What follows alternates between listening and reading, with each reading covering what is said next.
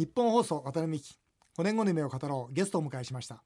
米卸最大手新明ホールディング代表取締役社長藤尾光夫さんです。よろしくお願いいたします。お願いします。藤尾さんが社長を務める新明ホールディングは神戸に本社を構える米卸の日本最大手です。独自の経験と技術で編み出したえー、赤富士米などを販売しております。あの先日赤富士米いただきました。ああそうですか。美味しいですよね。あありがとうございます。なんでうまいんですか？ブレンドですか？ブレンドです。ブレンドですか、はい、当社のまあな長年の蓄積されたデータをもとに、うん、やっぱり絶えずもう1年間安定した品質でお客様がお届けできるようなブレンド配合をずっと変えながらやってます。あそうですか、はい、いやで僕ねあ美味しいな。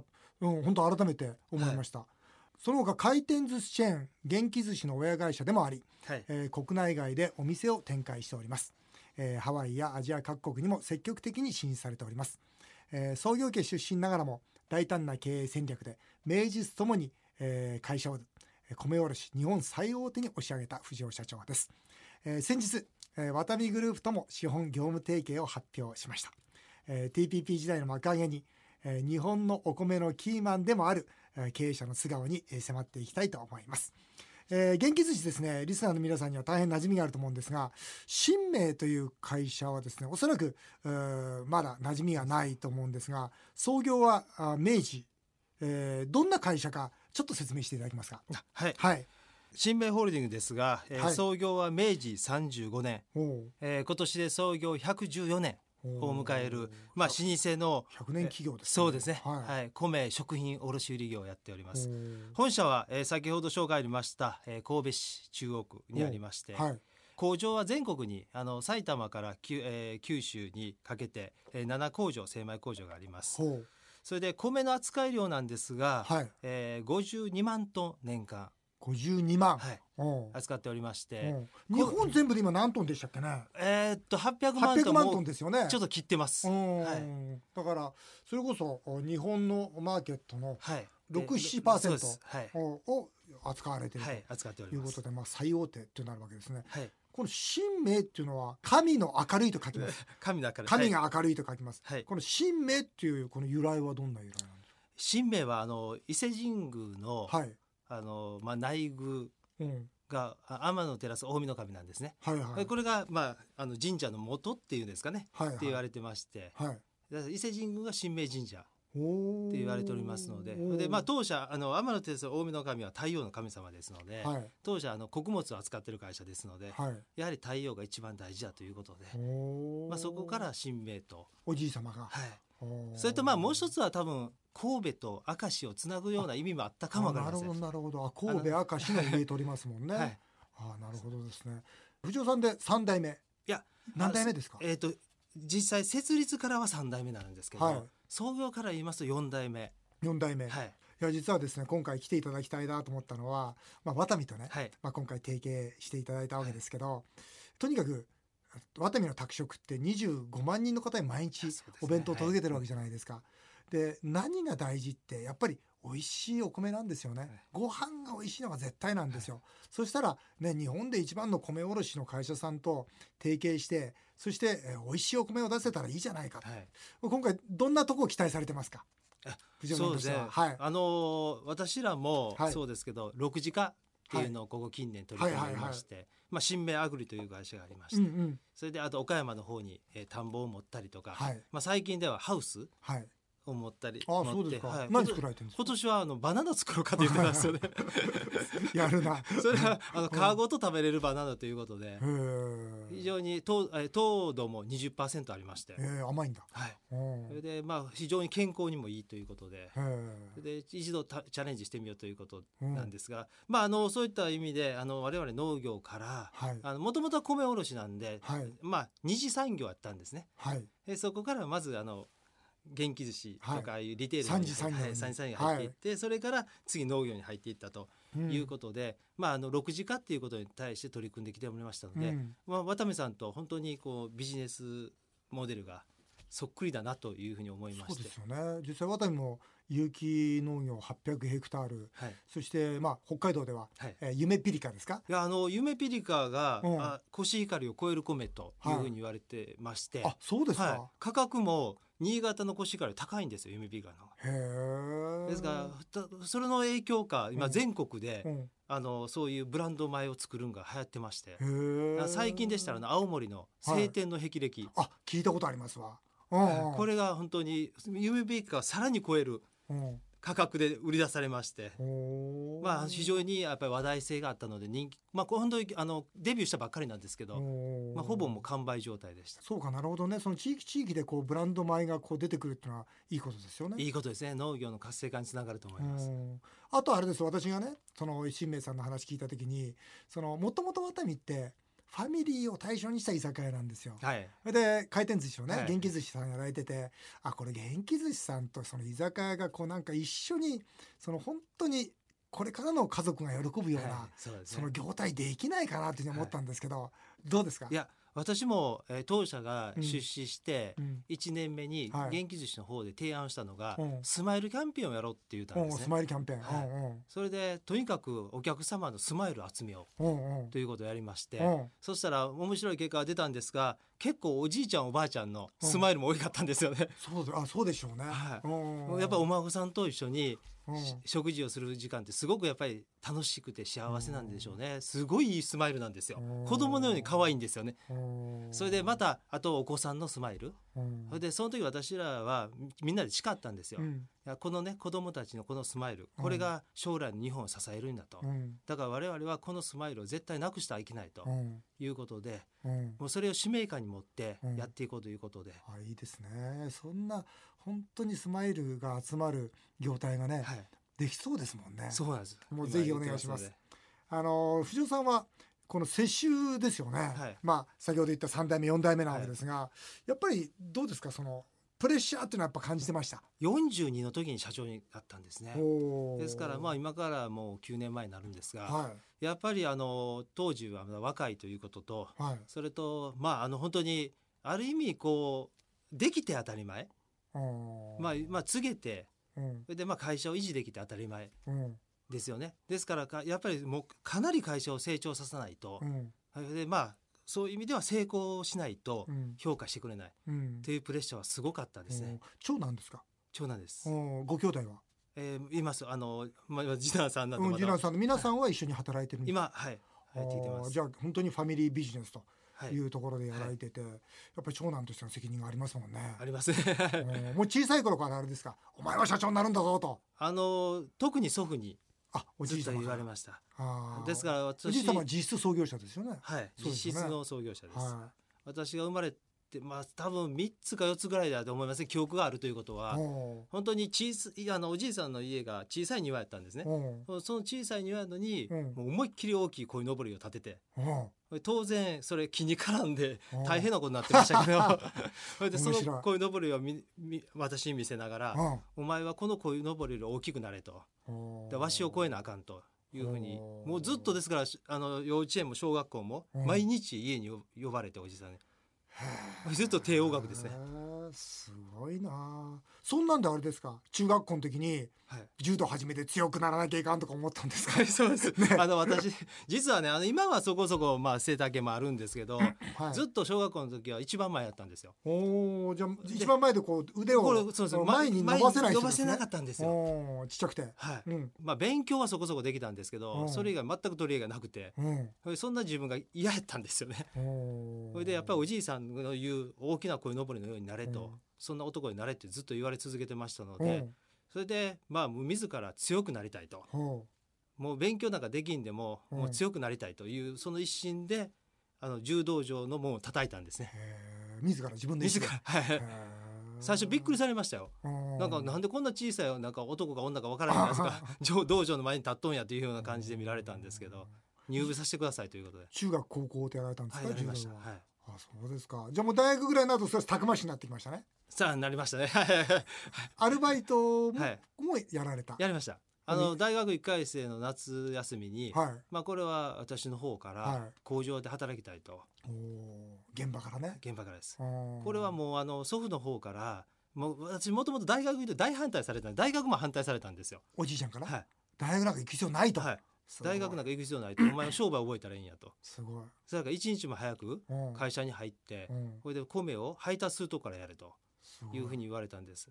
それでまああの私自身まあそういうずっと言われてたので、うん、もう大学はまあ入るだと同時に、うん、まずそしたら現場で働かせてほしいと、いうことで夏休み大学1回生の夏休みから、あの工場の方で働くようになりました、普通ねそうやって小さい頃から「お前は社長になるんだぞ」とかさ「いや俺だって俺の人生がある」とかこうね反発することってなかったんですか、もう本当に素直にこう俺は社長になるんだだからアルバイトもするんだっていうそういう子だったんですか？いや、むしろ、まあその期待に応えたい。なるほど。というふうにだんだんと変わってきましたね。でもあれだろうな。それやっぱ親父から言われるのとおじいちゃんから言われるの違うんだろうな。違いましたね。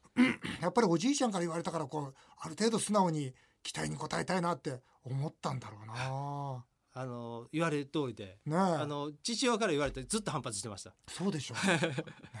ねで大学まあこう順調に卒業される、はい、で卒業されてらもうそのまんま新名入社ですか？いやそうですね。だからあの私は大学を卒業するときに、うん、これは私の まああの当時の思いなんですけどアメリカに行きたいと。アメリカ何しに行きたかったんですか？アメリカで、うん、あの向こうの農業みたい言ったんですほ大規模農業、はい。うん、やっぱりスケールの大きいところで働きたいと、それでもちろんインターナショナルな感覚も養いたいしということであのアメリカに行きたいと言ったんですけど、まああの父親の方はいいことやと勉強してこいと言われたんですがやっぱり祖父の方から大反対がありました。もうそこはね本当頑頑固なんですね。いやもう対象の人ですから。ね、アメリカなんか行く必要ない そうそう。そうですね。あのただ多分あの分かってたとは思うんですね。うん、分かってたけど、うん、まあ自分の年齢はとを考えると、うん、お前が3年5年アメリカに行った間にわしは死んでしまうかもわからんと。なるほど。そうなったわしの帝王学をお前に教え伝えきれないと。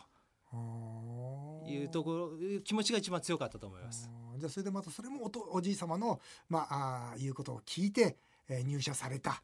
で入社した後はどんな教育を受けられたんですか？いや最初ねそれが、会社が始まるのが8時半からですので、うんうん、8時頃にフラッと行ったんですね。はい。そしたらものすごい怒られましておじいちゃんからあのおじいさんの番頭さん番頭君ちょっと来いと、うん、今何時やと思うとねと言うので、うん、いや8時ですって言ったら、うん、そしたら会長が、まあ、当時祖父が会長です。ね、会長が7時から会社来たんですと。お前がなんで8時に来るんやと。明日から6時半に来い言われたんです。6時半に来てあの表はけ言われた6時半に行って前表入ってそれから先輩の机拭いて。それでもう最初の1年間は倉庫番やったんですほで入ってきたトラックから荷物を下ろしてほでそれを倉庫に並べていってほいでまあそれこそ在庫受払帳をつけてほで出庫もやってというそういう本当に倉庫版をずっとやり続けました。本当に現場ですね。はい。でも周りの目ってどうでした？やっぱりそうは言ってもその創業者のその一番可愛がってるお孫さんじゃないですか、はい、そうそう。ね番頭さんはいいけど他の人はちょっとやっぱりそうは怒れないでしょう。いやでもあの結構厳しくやってもらいました。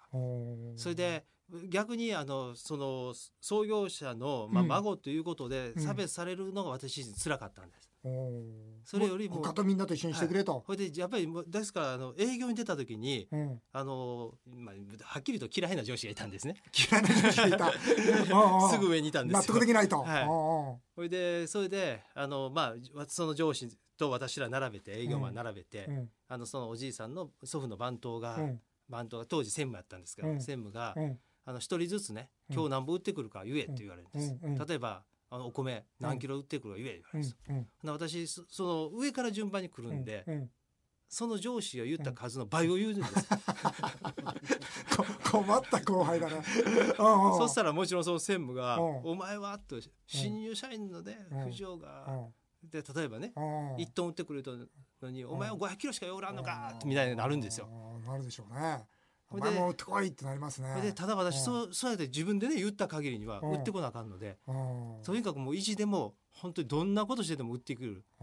中には本当にそれこそあれですね夜何時にかかっても。これ今でも永田の方の米屋さんのとこに行ったら米屋さん大将いなかったんですよ。もう会社にいなかったしまってたんで家まで行ったんですよ。それでほんなら奥さんが出てきて、うん、スナックにおる言われたんです。よ、どこのスナックですか？って聞いたら、中川って言われたんです。よ、分かりましたってそんなスナック中川って言って。ほいでお米売ったの？お米売ってきたんですけどね。そこまでして帰らんかったんです会社に。だからもうええ加減帰ってこいと言われましてね。うん、でも現場をやっぱそこまでやったっては強みだね。そうですね。絶対そのね普通ねどうしてもねその2代目3代目っていうのはその現場をそこまで経験しなくて上に行っちゃうでしょ、はい、そこはやっぱり弱さでやっぱ我々創業者何が強いかっていうとやっぱり店長全部自分で経験してるわけですよ、はい、そうでしょ？だから何が起きてるか全部わかるんですよ、うん、だからまさに藤尾さんのそれは強みだな。食感を改正っていうのはありましたよね。ありました。これはチャンスだったんですか？我々チャンスと取られました。ちょうどあの平成7年に、はい、あの改正がなんで食感をチャンスだと思われたんですか？結局全皆さんピンチだって。全国に行けるようになったんで。ああそっかもともと当社兵庫県神戸市ですのでそうしたらこう兵庫県でしか米の販売ができなかったんです規制があったなるほど。それがあの都道府県に、各都道府県に届けを出して、うん、県が申請を OK を出せば、うん、全国に行けるとなったんですよ。で我々にとってはこれはもうチャンスだということでそれですぐに平成8年にあ東京に事務所を出したんですね。事務所いても当時得意先も何もありませんのでですからあの2人で出してるんですよね。だから事務員さんと営業マン1人と。そこから始めたんですけど。すごい。でもやっぱそうだよね。変化っていうのはチャンスだかピンチだかっていうのはね、気持ち次第だから、はい、要するに皆さん食感法改正ってのはピンチだって言ったのは、はい、そのね周りのその全部境がなくなってしまう今までの自分の既得権がなくなるんだっていうところでピンチだと攻められますからね。でも藤尾さん違ったんだよね、はい、それはチャンスだと。攻めていこうと。なくなったんだから攻めていこうと。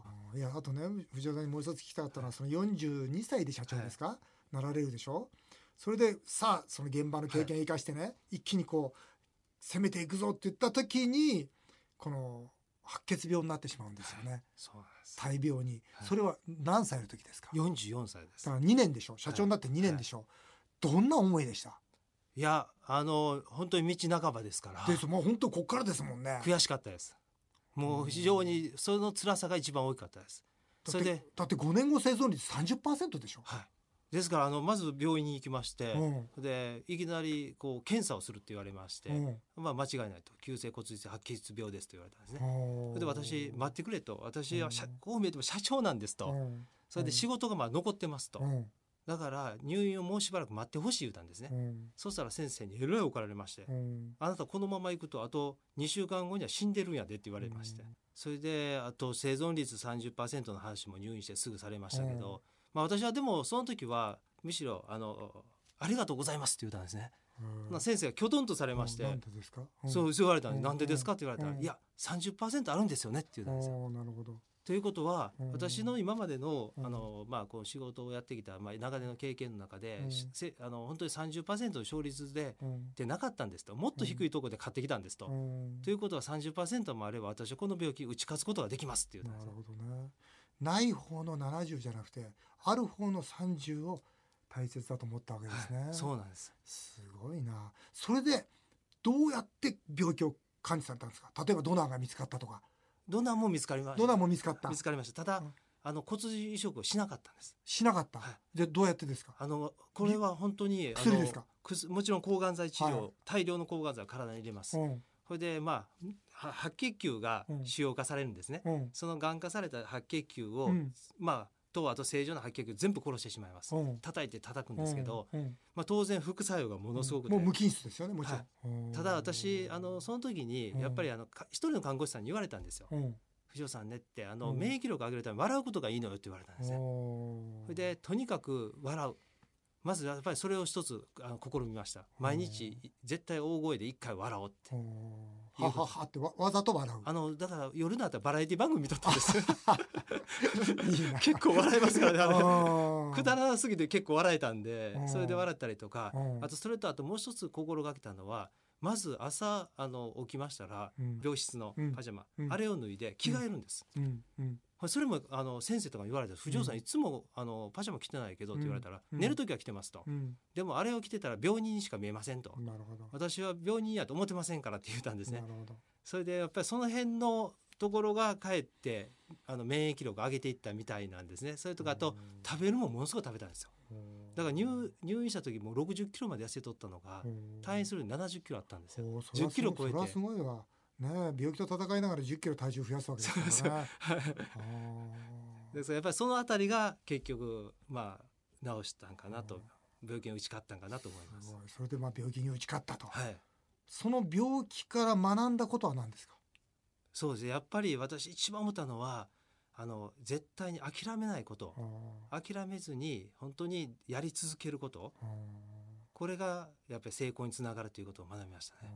そしてこの新明ホールディングの経営に再び復帰し、はい、そして今があるということですね。はい、そうですね。ありがとうございました。はい、あっという間にお時間となってしまいました。渡辺美希5年後の夢を語ろう。来週も引き続き新明ホールディング藤尾社長にお話をお伺いしたいと思います。